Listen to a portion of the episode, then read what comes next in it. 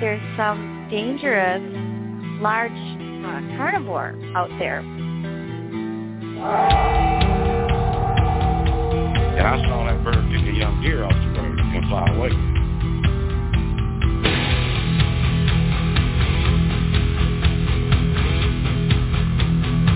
And uh, it was just about getting dark, and we started panicking, running down the bridge, not really having any clue it was throwing rocks in our vicinity, good-sized rocks. And uh, I stopped long enough to get a 357 out of my backpack and look back, and that's when I saw it. I saw one.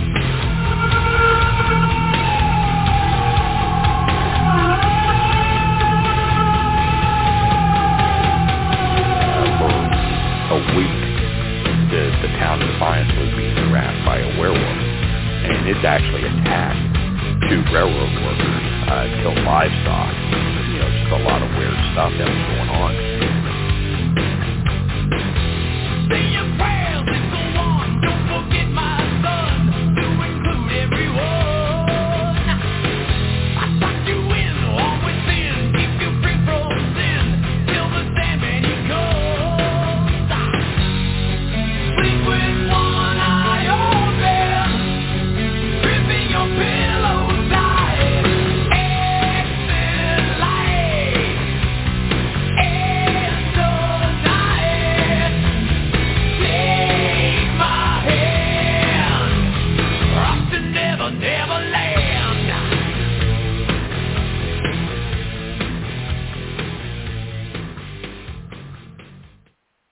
And greetings, everyone. This is Julie Wrench on the Shoulders of Giants talking old timers with Thomas, the one, the only, Thomas Steenburg, in fact.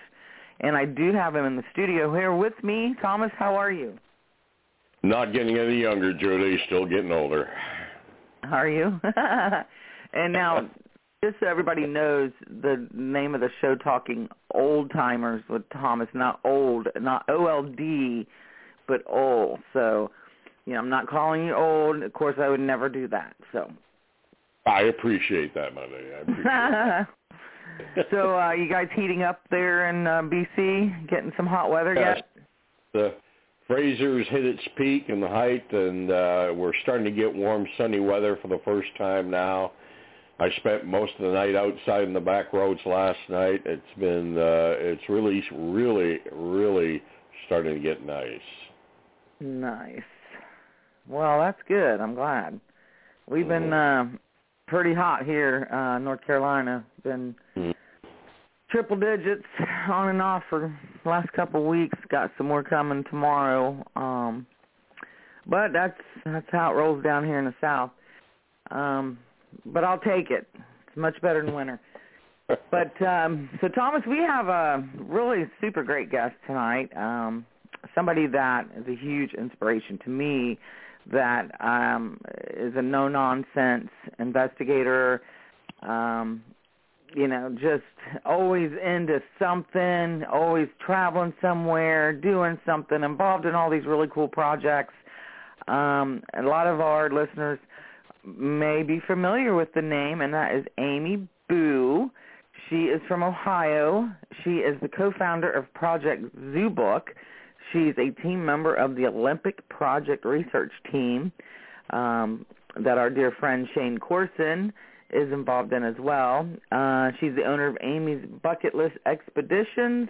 She's a writer, educator, and a certified volunteer naturalist from Northeast Ohio um, I'll tell you, she's just uh, got all kinds of stuff going on. So let's go ahead and get her into the studio. Amy, we welcome you to the show. Thanks so much, Julie and Thomas. I'm so very excited to talk to you guys in particular. Awesome. Well, we're we're really glad that you uh, agreed to come on. I know you're a very busy person, um, so we're stoked about that um so amy i usually try to start out with you know the basics on on how how people actually get involved in all of this to begin with you know the whole enigma of the sasquatch um creature you know what is it that got you interested in you know actually becoming um an investigator in this this uh phenomena. Yeah, you know, it is just weird. I we were talking off off the show about how busy I've been lately and it's so weird to me to think about it. It's been 10 years that I've been interested in Sasquatch like this and never would I've ever thought it would get to this point where it kind of not all consuming. I do have a life outside of Bigfoot, but it consumes a lot of time and I'm happy for that. Don't get me wrong.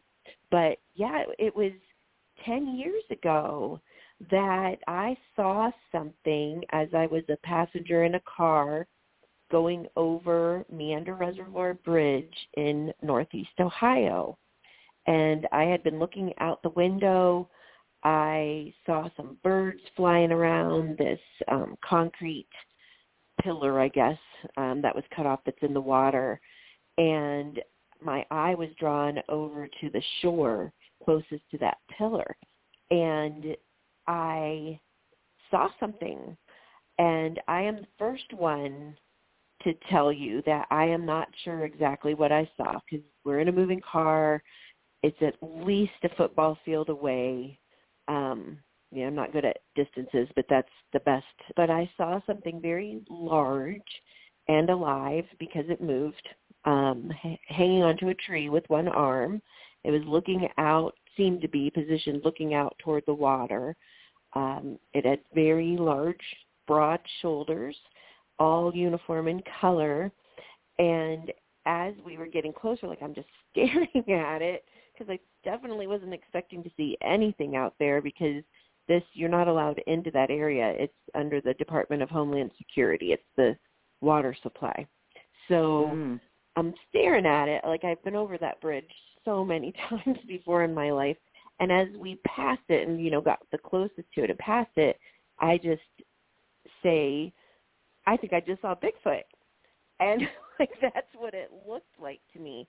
And pretty quickly after I said that, I was like, well, that's just stupid. You know, there's no such thing as Bigfoot. If there were, it would not be in uh-huh. Ohio. You know, like it just like it just was ridiculous. But I could not get that out of my head. I wish, you know, you could go back in time, you could look at it better, you could stop, pull over the car. Um you can't not in that area anyway and the the driver of the car at the time didn't see anything.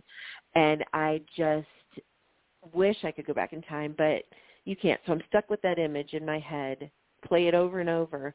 I don't know what that was. I i cannot say that i absolutely saw one but it is 100% what got me into this because i started within days i started um reading about Bigfoot and looking at about Bigfoot and talking to people about Bigfoot. So, you know, I and it was very quickly that I found out that other people were seeing similar things around that area. Okay, so you you, you did find out that other people had seen something in the area.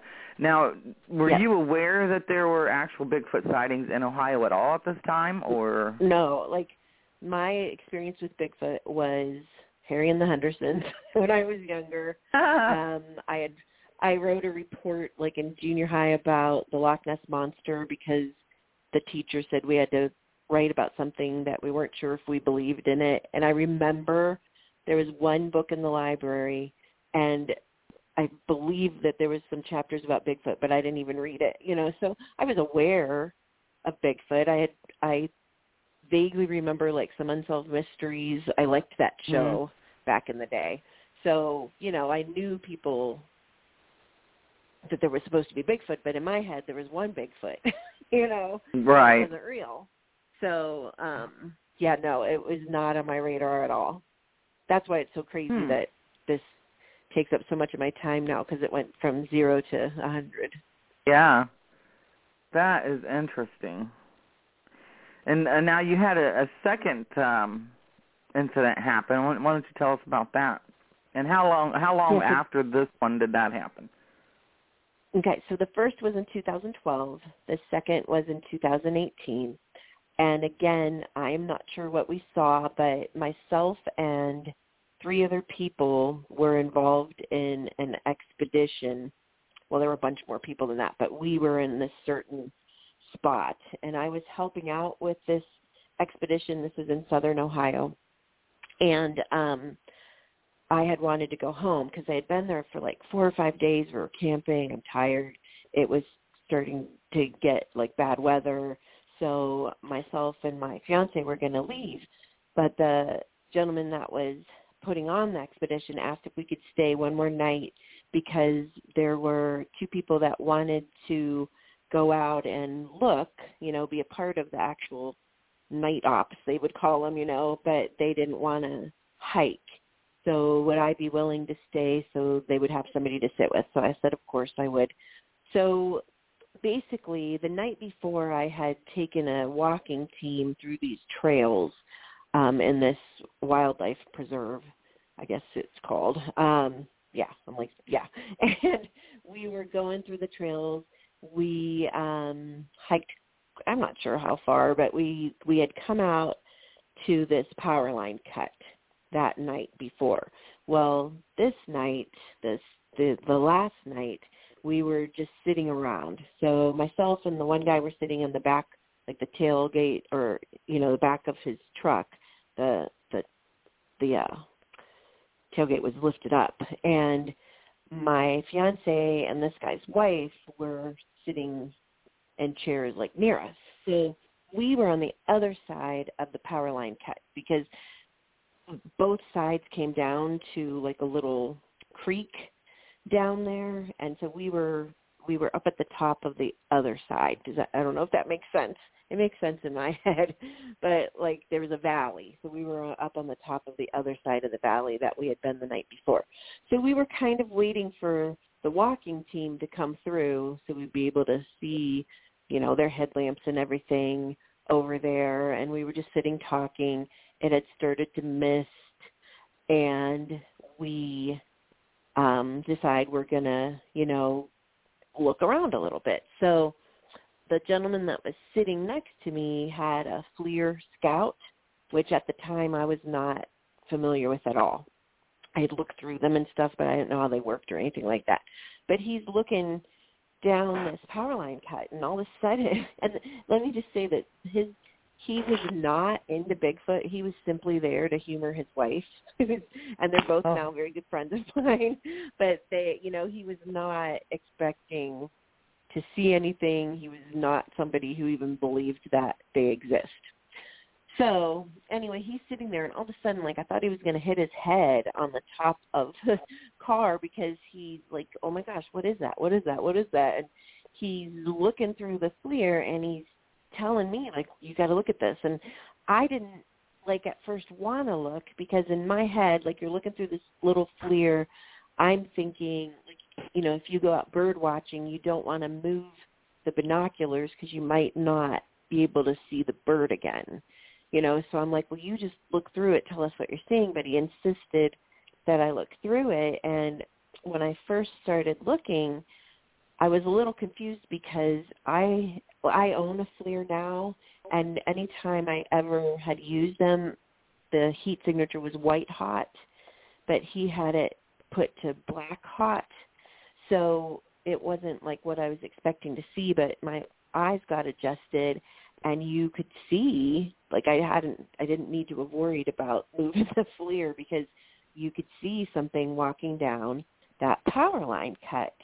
And when I first saw it, it was near like the the bottom of this one particular tower and that was glowing hot because of the uh residual heat, you know, from the day. This was at night and um I could so I got a kind of a estimate of where I was seeing it and then it kept getting smaller going down that power cut he and I were giving it back and forth to each other and then finally I saw it go over the edge down to where that creek was that was crazy because that's a steep edge over there like a person would have to like turn around back up grab onto some things and try to shimmy down there without getting hurt. But whatever this was just went right over that edge down to where the creek was. So he and I were talking about it, and and his wife and my fiance were there, and and I felt bad that we hadn't let them see, but they they were like, no, no, it's good that you guys were looking. Anyway, try and make a long story short. So we see what we saw. I have my walkie and I tell the other walking team, you know, we're seeing something. They had um come out to where we could see them on the further side of the power line cut. They turn around and they start running back through the woods to get over to where we are. They didn't see anything from that side. So we're waiting for them. Um, in the meantime, like I'm wanting to go down that hill and go after this thing. But the the one guy in charge was saying like, wait for us to get there. You know, you don't want to get hurt. You don't know what it was or anything. And I'm like, okay. If I was doing it today, I probably would have just gone anyway. But, but I'm not. I'm not saying that's smart. I'm not saying that's smart. But at the time, I was like, okay, this isn't my deal. You know, I want to be respectful and I want to, you know, do the right thing. Now I say that because while we were waiting for them, we asked Lester, my fiance, to walk down to where we had first seen this thing. He walks down, and it took him quite a quite a little bit to get down to where that first um, tower was. And as soon as I looked through that FLIR and saw him there, I'm like, retreat, you know, come back because he just looked so much smaller. Like oh very like really smaller than this thing. So I'm like, get back up there because then I was like, okay, I don't want to go down there because it it kind of scared me. So he comes up. The walking team that had been on the other side gets there, and one of the guys is my really good friend Kevin, and we call him Big Kevin because he is six foot nine, and so he's Big Kevin. So we send him down to where we had first seen this thing walking. And I was standing there. I the other you know the other guy that had seen it hands me the FLIR, and I look through it at Kevin and I actually like my knees buckled a little bit because I just couldn't believe how much bigger the other thing walking looked. So we were like, oh my gosh, like what was that? You know, and and as a skeptical type of a person, you know, even then, and especially now, I look back and I'm like, you're you're you're going with you're kind of in a highly emotional state, right? And you're going with what you think, how big you think it was. You know, you don't have anything besides that base of that um tower to go off of? Like, was it really that much bigger? You know, like you're trying to, in your head, think, you know, it, it, was it really that big? But I'll tell you what, they immediately separated me and the other guy who was who saw this through the FLIR. We, um, Lester and I, got a hotel for that night, and I stayed up writing down like everything I could think of, drew a picture of what I thought this looked like, the other couple went back to their tent. They did the same, or he did the same. And we were both interviewed by different people for our stories. And then we didn't see each other or talk to each other for a couple weeks. And then we all got back together at a campfire. And our drawings and our stories were really matched up. You know, so we had seen the same thing. We described it the same. Um, I don't I, in good faith, cannot say what I saw because you know it was a heat signature. But what I right. do know is that it scared me because of how big mm. it seemed to be, and that it went over that edge really easily. And what time of night was this? Oh gosh, um, you know, if I had my notes with me, I could tell you exactly what time it was. And it was I, really dark outside. Right. Yes, it was very dark. Yeah, you couldn't see. Yeah, it was very dark out at least after ten Hmm. o'clock. You know, maybe closer to midnight. I'm I don't remember. Okay. I But take it, so it was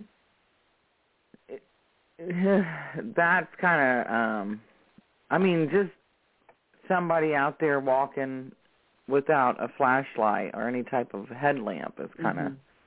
kind of a head scratcher. yeah, and the and the heat signature itself was like of if it wasn't, you know, a Sasquatch or something, I just from other heat signatures I've seen, it would have to be somebody naked, you know, because it was like all, it was all consistently the same heat signature throughout the whole thing. Mm. And I did not know, you know, it, it just sounds like such a cliche Bigfoot encounter that we didn't get it recorded or anything. I had no clue that you could even record on one of those little FLIR scouts. And it That was, was- new to the owner. That was going to be my first question. Was this FLIR, Yeah. did this have any recording ability? It does. Now I know that, and I know how to use mine. but I had no idea, no idea how to use it, or I didn't even think to ask it at that time. But it was just such a crazy experience. You know, when when I interview people about their experiences, they're always like, "It just happened so fast, and you weren't thinking about it," you know, and like I've had black bear that have come up on me when I've been out in the woods and and the last thing I think about is that I'm going to take a picture. You're just thinking about like they're close. I don't want to move, move too suddenly or anything. I've never had a problem with them, but still respectful of them. But um yeah, I didn't I didn't know that it could record, and at the time I just didn't think about asking. And I take it the Hmm. other fellow didn't didn't think to hit the button either. No, he that was new to them. I don't even know if if he knew the like how exactly it all worked. And it, like I had said before, it was more his wife who was really interested in Bigfoot. So I don't know if he even knew. I I, I don't remember if I even ever asked him if he knew if it recorded. I probably did, but I don't remember. Amy, when you had this thing in view, did you ever see it go down on all fours? Or was it walking upright the whole time? it you were looking at it from behind you know it didn't it never seemed to be going down on all fours. No it looked like it was the same height but just getting smaller as it progressed down the power line cut. You know when we were thinking what else could it be? Could it be like you're looking at a deer from the back and it looks tall because its head you know is stuck up or something? But what i'm glad you asked that actually because we were looking before we saw this and after there were deer up behind us in the field and you could see they were deer. Like they were very easy to tell. We had you know kevin and some other guys go down and they were like holding two fingers up or you know doing different things to see if we could tell what they that they were people and what they were doing and we could tell. Like you could tell these were people and they were wearing clothing. So what we were looking at was different, was different. So I don't, again, I wish I could, you know, it plays over my head and I wish we had hit that. Like I said, you, you, you're like, oh, why isn't it on recording? But it just wasn't, it just wasn't. Hmm. It just didn't That's- happen. Yeah, yeah, yes. You know, you could kick yourself that it wasn't, but yeah, I had, I did not know how to work at that FLIR at that time. No, no clue. Your your other incident in 2012 when you were on the bridge, what time of day was that? That was like um early evening, late afternoon. So that was definitely more of a daytime sighting. Uh, where is it? Was it sunny, cloudy, rainy? It was um uh, sunnier, maybe a little bit overcast. It was in April. Okay, so and and you were in the passenger side of the car. Yes, I was in the passenger side of the car and I remembered even though I, I had told people like I told my mom and all this stuff um and after I had started looking into Bigfoot, I found the BFRO's website pretty fast. You know, if you're gonna at that time you're gonna look for Bigfoot, it pops up. But I didn't tell Mhm. them my story until like a year later. But I knew what day it was because it was the last time I had talked to my father before he passed away. Because we were, I lived in Cleveland at the time, and we were in Youngstown to visit him because he was sick. So I knew like what day that was because he passed away a week later. Hmm.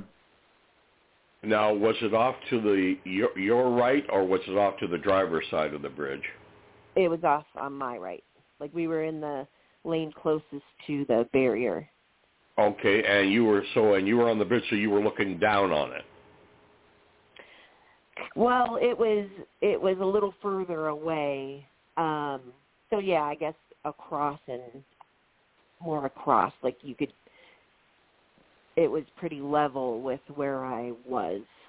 Okay, what like was we were it? on the, it wasn't it wasn't a tall bridge. It was a it was the bridge was closer down toward the water than a lot of bridges. Okay, and was it in the water or was it on the on the shore or where was it? It was on the shore. It was on the shore. There there are these those concrete blocks that are in the water like every so often and the, the it was there was one that was closest to the shore and there are these birds that just sit on those blocks and they and I my eye was drawn over there because I don't remember ever seeing them like just so kerfluffled or whatever. Like the birds were just flying all over the place. So that's oh, what caught my was it- eye over those birds. The shore you were approaching or the shore you had just passed over? The shore we were approaching. Right to that. And did you see it move at all? I did. I saw it move. It like its body turned. Kind of. It seemed to be facing toward where those birds were, and then its body turned toward the bridge. It turned toward the bridge, so it was moving in your direction or away from you?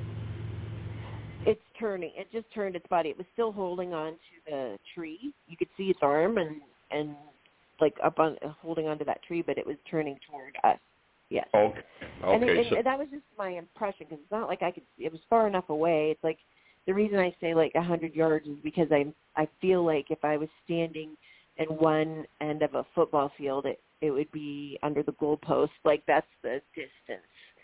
So Okay, I'm like I trying to get a picture. a- of what you Yeah. actually saw in your eyes. So it was it wasn't down at the water's edge, it was up at the tree line? Yeah, and the tree line is very. It's pretty um level with the water. It's not. Okay, a how far back from the water's edge is the tree line? Um, oh gosh, I'm so bad at that. This was almost like a little. I don't know if a peninsula is the right word because it's that might be too dramatic, but a little point that came out, and that the tree that it was near, I would say maybe like ten feet from the water. I could be wrong about that, but it was pretty close. And To the when you water. saw and when you saw it turn and move, it was moving into the trees? No, it was moving like it was moving its body seemed to be coming toward the bridge which would not be toward the trees that would be just the open water So you don't get have the impression it was startled by your car at all. no there were car other cars going back and forth over that bridge so Ah, okay. so it was it was a pretty heavily used road and bridge. yeah i mean i wouldn't say there was like a ton of cars but there were definitely other cars it, it's it's heavily used yes that's why it was so crazy that that you would see bigfoot there it was like what you know um Yeah, and did it and what color was it? It was dark. I would say dark brown. Again, it was kind of far away, but that's it was dark. Could you tell if it was hair you were looking at? It looked hairy to me. Like the only thing that I can think of, like I know it wasn't. I am 100% sure it was not a bear, because even though I couldn't see like its eyes or anything, there was no muzzle. I saw the shape of its head, you know, and stuff. There was no mm-hmm. muzzle on it. it. The shoulders were different. I've seen a lot of black bears, so I know it wasn't that. Whether, like in my head, you know, I'm thinking, okay, it's April. Could it have been somebody like just with head to toe wearing something dark and he had a hat on and all this stuff, like and he was really tall and broad and you know, we we can't get in there to do or couldn't get in there and still can't to do like a size comparison or anything like that. So it's all again from my impression of how big it was. But I just know like the the shoulders were very much wider than I would expect them to be for how tall it seemed to be, if that makes sense. And um I just feel like it was either in my head it was like either Bigfoot or it was somebody pretending to be something else. Like and again, I don't know that for sure, but it just it just didn't look like a person at all. Okay. It didn't look hmm. like clothing. It didn't look like clothing. But and this is and this is what sparked your interest in the subject in general. Yes, because it but again, like I don't know what that was, but it it made such an impression on me that I'm like, that's just dumb. You know, like there's no such thing as Bigfoot, and it would be here, but just just because it was so weird, I started, you know, googling Bigfoot and then Mm. Bigfoot in Ohio, and then Bigfoot Meander Reservoir, and since so there were already reports about it, and then since that time, I've taken several reports from people that say they've seen it more up close and personal. Like one lady that said she saw it with a duck in its mouth. One Wow. person who said they saw one like carrying a deer. You know, so um there were just there have been a lot of other people who have said they've seen something around that area. And when this Mm. happened to you, did you report it at the time, like say to Don Keating or anybody? No, I didn't have any clue who he was. Like I just I you know, I I'm sure that I saw that name when I started reading things and stuff, but I just I honestly didn't feel like when I when I realized there was such a thing as the BFRO or other people who looked into this, I didn't feel like my story was that interesting. I still really don't. Like it's interesting to me because how it affected me, but it's not Right. like okay, there there was Bigfoot right there, and I'm sure what I saw. Mine was more. I saw something. It was the shape of what I think Bigfoot might be. So it took me a year, and I finally submitted that report to the BFRO because again, that's really all I knew, you know, and Right. I, or the first thing that I found, I should say, and um I was apologetic about it because I'm like, it was not that great of a story. Now I know, as someone who takes other people's stories, that it is important to to tell your story because you can have people that see different things or hear different things or find footprints or whatever, and it and it's good to have a story of that area. You know, you don't have Mhm. to have the smoking gun. There's Bigfoot, you know, five feet in front of you. I I encourage people to to tell what they see and hear. But at the time, I was like, oh, nobody wants to hear this. It's just Mhm. I saw something. And uh, who was driving the car? My ex-husband. And he didn't see it. No, and I didn't say anything about it until we were like past it because I was just really. I I think I feel like saying that I was in shock wa- is way too dramatic, but I was Mhm. puzzled and I'm just looking at it and I'm like, what in the world is that? You know, and so I'm like, I remember Right. squinting and like w- as we're getting closer to it, and then I'm like, I thought in my head I was like I'd be able to explain what that was as we got closer to it, but then I'm like, what in the world, you know? And that's when I just said, I think I just saw Bigfoot. To me, that sounds like a perfect normal reaction. I have heard so many witnesses say they moved on a little bit for about 30 seconds before sort of like, what the heck was that? I was like, right. yeah, yeah, yeah, I've heard that so many times. Yeah, Mhm. um, and it's a perfectly normal reaction because you can't really register it yourself. Now, wh- how Right. many, And, and what I find interesting is, Amy, you had no idea that these creatures allegedly were in Ohio. So that's that's kind of interesting to me because it wasn't like you're, you know, going down the road looking for Bigfoot out your window. You know, that's not the Right, scenario right. that happens no, to you. not at all. So I I, remember I was like really sad. I remember like it was just not a good day with my dad being so sick and and it just was not on my head uh, you know, like at all. At all at all. right. Yeah, sorry about your dad too. That's Oh, thank you. Thank that was you. bad. He would have gotten a kick out of all of this. He really would have. He probably would have been out there Aw. looking with me. That's so cool. So now you Yeah. um you then you started investigating, you take um people's reports. You actually um are a speaker at different conferences and um you are the co-founder of and I want to make sure we cover this because um the the project Zoobook, okay? for those people who are not familiar with what that is all about, talk to us a little bit about um, how that all got started, and and what it is, Sure. and that sort of thing. Sure, sure. Yeah, it's funny. You know, I do speak a lot of places now, whether it's more local to Ohio and Pennsylvania, like libraries, or I do things for kids or state parks and different things like that, or I speak at Bigfoot conferences or whatever, and and I just kind of, I think I just think it's so, it's so much fun, and I, I love doing it, but it's so crazy that I do this. But the mm-hmm. reason that I do it the reason I do it is to try to get more people, particularly scientists, involved in Project Zoobook. Because I have, for better or worse, you know, I'm this teacher from Ohio. I saw something, you know, I'm not sure what it was, but for better or worse, I've kind of become the face of Project Zoobook, if you want to call it that, because of the nature of what we do. So um, I'll explain what we do. So Amy, I, yeah, yeah. tell us about Project Zoobook. I will. I will. Yeah.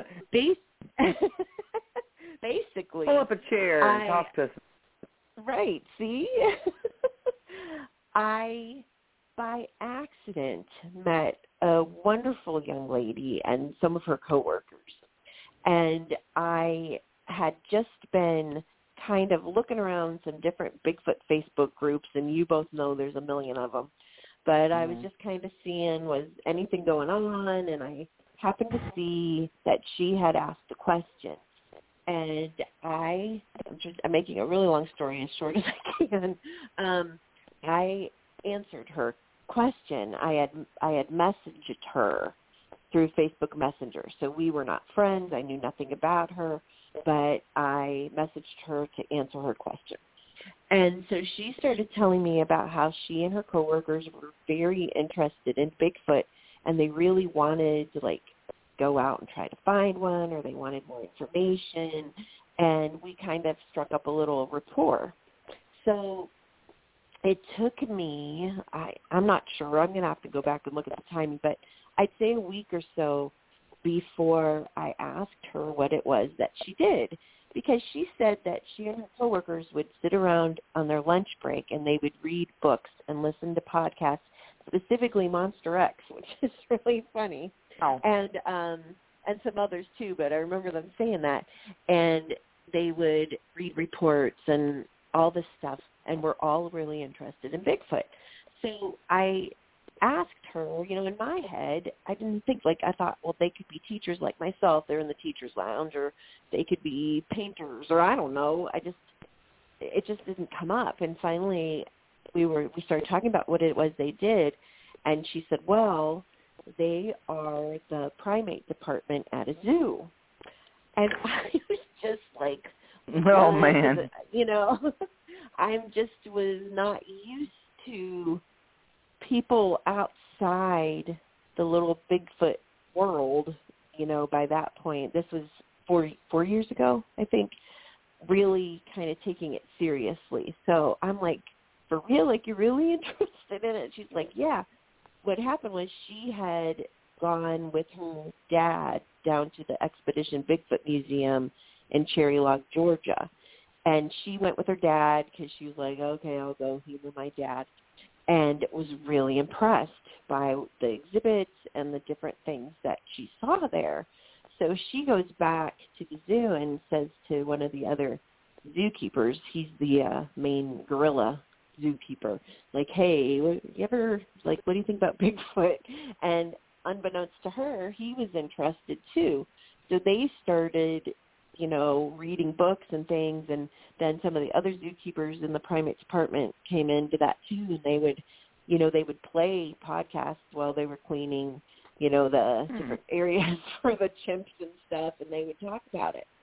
So they decided, you know, we should like reach out to some people in the Bigfoot community. Maybe we could, you know, they thought, well, they had something to offer, and maybe they could pick our brains and stuff. And I guess they had tried to get a hold of some other people that never really got back to them. And so it was, I feel, just a, a really big bit of serendipity that I happened to find that question and answer her, and we struck up this friendship. So from that original um you know meeting if you want to call it that they had all these questions and and what I always say is what one thing I know is that I don't know a lot.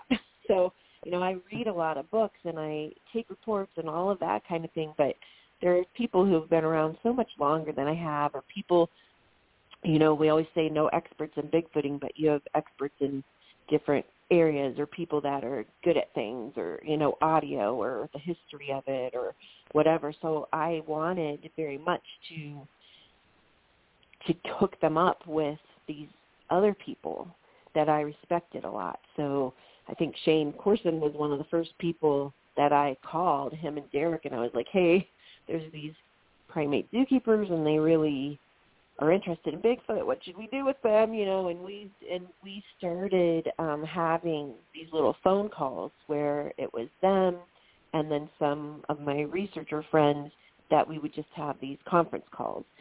So we started getting more people, and then we um, started doing Zoom calls.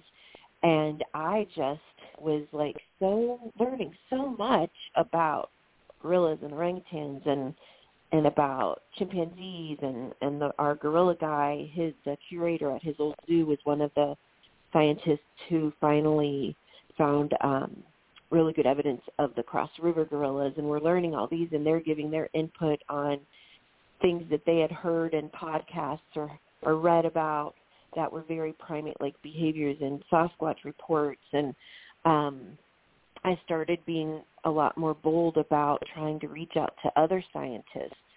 So if you flash forward from the beginning to now, I think on one of our latest Zoobook Zooms, we had over 45 people, mostly scientists, and I have not been successful to every scientist I've reached out to. You know, you get laughed at a lot or you're like, no, I'm not interested.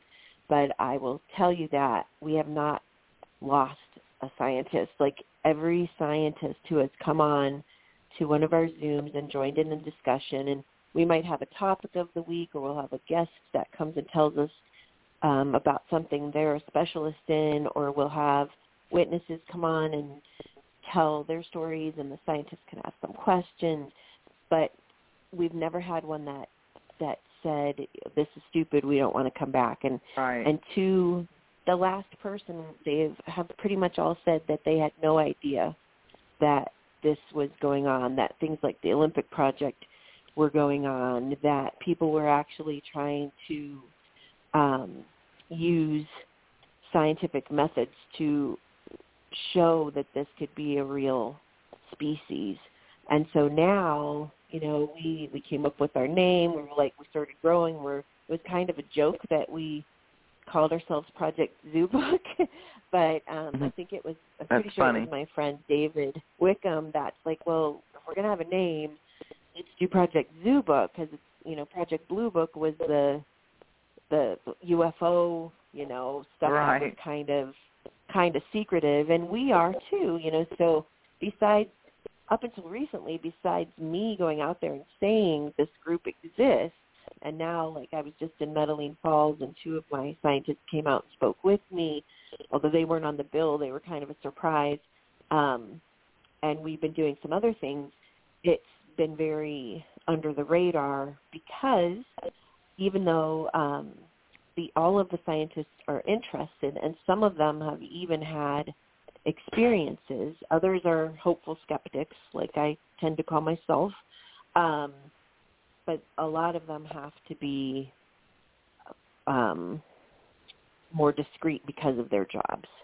So we have wildlife biologists, primatologists, anthropologists, these primate zookeepers that started it all, marine biologists, all many of who um, will say that even though they are very interested in Bigfoot, their bosses would not be, right. you know, for lack of a better way. So we often say that just like the Olympic project, that we look to Dr. John Bindernagel and all the work he did and his wish for this to, this topic to be less taboo in scientific circles. We want to kind of carry his torch a little bit and stand on the Yeah. shoulder of giants, just like you guys, like your show says. That is so awesome. I mean, and just the mere fact how that all came together. I mean, it just mm-hmm. It's amazing to me how that all fell together and how important it is. Yeah. You know? It's pretty special. It's it's my favorite. it's my favorite I would thing. say so. Wow. We so were what are able most their insight into all of this? Do they do they believe that there could potentially be an undiscovered primate, um, bipedal primate, roaming the woods of North America? Then, I mean, is that I I would say that many of them do. Like like I said, a lot of them are are hopeful skeptics, where you know they they you kind of want to see one really well to believe it for a hundred percent. But right? um, many of them, even the ones that are very skeptical, have a lot to bring to the table with different ideas about things. And then you, like I said, some of them have seen them for themselves, so they are not skeptical. They're they are, you know, our uh, our scientists who are also our witnesses. wow. Amy, have you managed to make contact with anybody who can do DNA analysis on hair samples and things like that? Oh gosh, like even for us, that is such a hard thing. I know that, um, and I can say his name, Darby Orcutt. I don't know if you've ever talked to him, but he's a No. frequent visitor on our Zoobook calls. Um, he is out of North Carolina State, and I know that Mhm. he is looking for people to send him samples. So Oh, he's somebody uh, okay. that's doing Repeat. that. Please. His name's Darby Orcutt. Yeah, Darby. He's he's the one, Thomas, that um he's wanting to do our show. We just got to get the timing right because you know he's a professor and so busy. But you remember um a couple months ago I told you I had a professor from North Carolina that wanted Mhm. to get on the show. That's that's who it is, Darby Orcutt. Okay. Yeah, so he has his own he has his own little thing going on with the Mhm. different scientists that he works with. So he comes on Project Zoobook when he can um, on our Zooms. So I know he's doing that, but it's hard to get. You know, like people often say in the Bigfoot community, "Oh, scientists aren't interested, or they're skeptical, or whatever." What, I, what our scientists will say is that a lot of people are actually interested or would be interested. It's just a simple matter of they don't have time or can't get the funding. You know, not that every scientist is. There are a lot you. of naysayers, but For for the longest time, there used to be a saying in British academia, the road to Loch Ness, and career-wise, it was not a good road to be on. hmm And uh, I always recommend it if you do find someone who does DNA analysis and stuff like that, and you have samples to be tested, don't even say the word Sasquatch. right, wildlife. Yeah. Just exactly. They say we've got these hairs. Could you tell us what they are? right, exactly. Like say, they, Yeah. they say, like somebody something got in my hen house. What is it? Yeah. Yeah. So Right. I totally agree. But yeah, Yeah. no Darby, and I know he, this is public knowledge, so like I don't feel bad saying it, but he um is actively looking for people to send him samples Yes. for what they're doing in his group. Yeah, and Yeah. he does have um you know, there are there are some samples available throughout North Carolina, you know. Um Mhm. I know he's was especially interested in the area that I'm at because this county has the most reported sightings of any county in the whole state.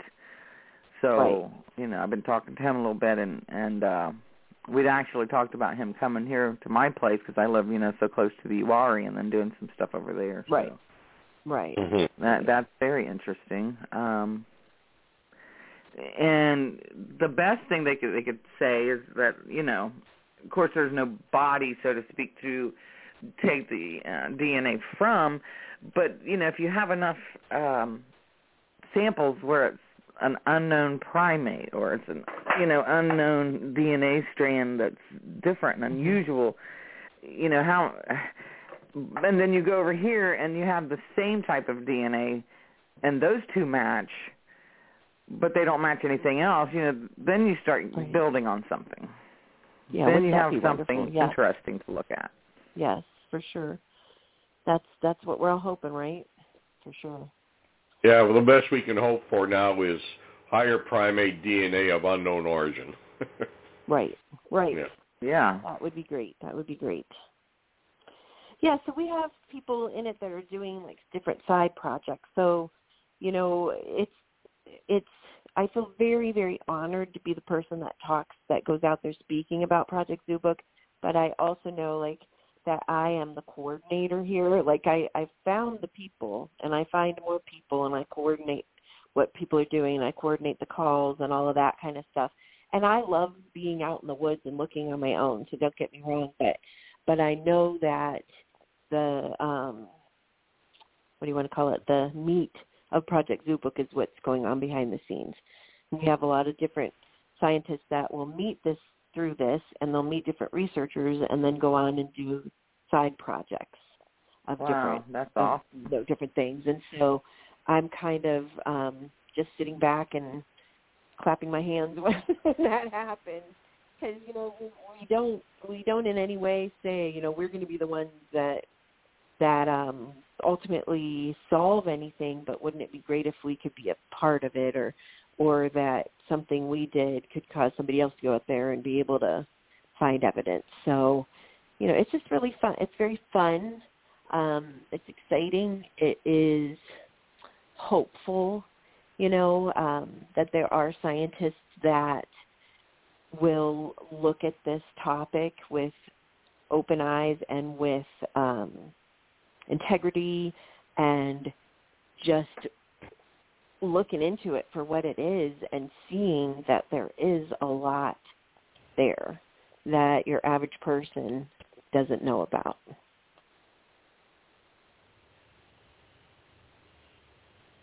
Well, I think that the whole, um, you know, the primatology aspect of things, very interesting to have people um, available to talk to that know the uh, behaviors of primates, that know, um, you know, what what type of stuff could point towards a primate existing here versus um, like a bear. There's a huge difference between what a bear can do versus something with with a hand, so to speak. So Exactly. You know, yes. For that difference, for them to be able to discern, um, you know, characteristics of primate behavior, I I see that as very and you know important, and uh, Yeah. very glad you guys are doing that because who else would be better to you know to know hmm uh, what to look for than than someone that studies primates. Right. The the first those first two primate zookeepers that I, you know, worked with at first, they flew out with me to the Olympic Project nest site a few years ago, like before COVID kind of shut everything down and they were down in that area looking at those nests and again they're they're still healthily skeptical, right? But I remember when they walked up out from looking at those nests and I looked at their faces and they were just so impressed by it. And I caught my breath cuz I was like like oh my gosh like even though this is what I do even though this is what I love to learn about and I talk to so many you know I I do a lot of hunting and fishing shows where I go to get reports. Like I'll go anywhere if people want to share their reports with me. And so you you talk to you know a hunter who looks you right in the eye and tells you I saw one and I don't go in the woods anymore and you know you you can just feel that they're not lying to you. You know, you hope they're not, but like sometimes you're just so their story's so compelling and they seem so um reliable, you know. Like so I do this kind of thing. When I, I remember when those two two people that came up out of that nest site that work with gorillas, that work with chimpanzees, work with other primates, they know what nests look like, you know, albeit in captivity. But the one, um, our gorilla guy has been over in Africa as well. But like to see them think, you know, I could. They said I could see how like one of our um charges could have made that nest and another one could have made that nest because the nest there had like personality. Like you could tell that some something different had made the one from the other or that's what it looked like. Like I just remember catching my breath and being like, "Oh my gosh, like this could be real." you know, wow. like like that it that it was that was a moment that I won't forget that, you know, I'm not for all the late nights I do this and we all do, you know, whether you're reading things or writing. I talked to Thomas um through Messenger about things I'm writing about and you know, you you there are days when you wake up and you're like, why am I spending so much time on this? And then you get those moments where you're like, okay, I'm I'm doing the right thing. Um, I'm hopefully on the right track, you know. So it was uh, very exciting. Well, absolutely. I think it's very important and um phenomenal that you guys are you know, you have all these people interested in trying to, you know, find out more about what what is it that people are seeing, you know? I mean, right. You talk to people um and you watch their body language, you see it in their eyes. I mean, you can tell they believe they saw something because of their their their body gestures, you know. I I've talked to people where they're telling me their story and all of a sudden the hair on their arms start rising.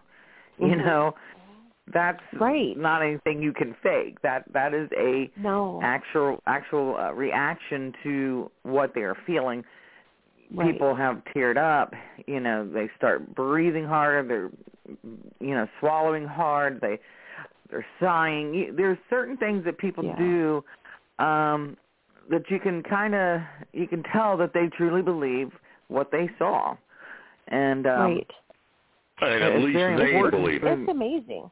Yeah, for you guys to do what you're doing and, and especially, you know, interviewing people and just looking for evidence, you know. Yeah, it's it's fun. It's fun and it's very interesting. It's just um it's a passion of mine, I guess. I sometimes wonder if I'm Don Quixote going after the windmills, but but if I am, then I will do it passionately. But yeah, you're right. Like one of my favorite stories was a guy who was a um foreman for a construction company and he was telling me his story about seeing this Bigfoot and we're out in the woods where he said he saw it and his dog, like he was getting upset and starting to cry. His dog started getting upset and I will often say that like I feel like a person could fool me or try to fool me, but I don't think his dog's going to be fooled, you know. so you just Right. um you have sometimes witnesses and and doing these hunting and sporting shows um you know, I never knew if that would produce anything or if you'd get tomatoes thrown at you or not, but Mm-hmm. so far I've been doing them for several years and I and I get a lot of really amazing reports out of the people who are out there in the woods a lot. hmm That's amazing. Well, it looks like our hour's already up, and I can't believe it because um, where did it go? I mean, we just I could sit here for a couple more and do this. Um, but yeah, that very interesting, Amy, and kudos to you guys for for doing this and for them curious. Um, you know, we're super stoked that you came onto the show. Now, if there's somebody that wants to find out more, or you know, whatever it is that you can um, let people know about what your projects doing? I know there's a lot of stuff, like you said, that has to stay over the, ra- the radar. But is there a way somebody could reach out to you, or? Yes, absolutely. I am on Facebook, but I also, if my email's pretty easy to remember, it's Bigfoot Amy, A-M-Y, at gmail dot com. And we are in the process of creating a Project Zoobook website. Um, Oh, wow. And eventually a Facebook page because we want it to be, there's, there's already one out there, but it's like way under construction. But we want it to be a place where people could ask, you know, you have a question you could ask a primatologist. You have another question to do with Bigfoot and and um, something else you could ask a wildlife biologist, you know, and and have different um, interactions going on between those scientists who are interested in Bigfoot and the researchers who are out there in the field, and to get them together out there. Yeah. Wow, that's very cool. You'll have to keep us in the loop about when that all um, comes to fruition, and we'd love to back talk about that once it's up and going. Absolutely. Sure. Yep. Thank you so much for having me. This has been Absolutely. Well, Amy, Thomas, was, do you have anything else? Yes, I would just like to say, Amy, it was a pleasure to finally talk to you. And uh, it's always great to hear uh, researchers who are stick to the facts and never deviate from the facts. Absolutely. Yep. yep. And it's an honor to talk to you, Thomas. I told you that before, but um, you're somebody I've admired for a long time. And well, you too, you. Julie. You know that. oh yeah. Yep. Thomas is uh, one of the last real deals out there, you know, and uh yep. Yeah, well, well, got a, no- a lot of knowledge. This, I started reading, and and a lot was his books. So lots of the old guys, right, Julie? the old OL, not old Thomas. I would never call you old. but uh well, I'll tell you what, that was a very fascinating show, you guys, and we really appreciate uh Amy's time, and we appreciate everybody listening in. And uh Amy, you know, keep us in touch. Thank you. Absolutely. Thank you. Thank you, Amy. Yes, thank Thanks, you. Thomas. All right, so uh, we will be back again next month with another episode of On the Shoulders of Giants, talking old timers with Thomas, and um, just wow, you know, I got to I've I'm going to have to let some of this soak in because I didn't realize that all the details involved in the project she does. So wow, that's really awesome. So thank you all for tuning in, and we will talk to you next month. Thank you.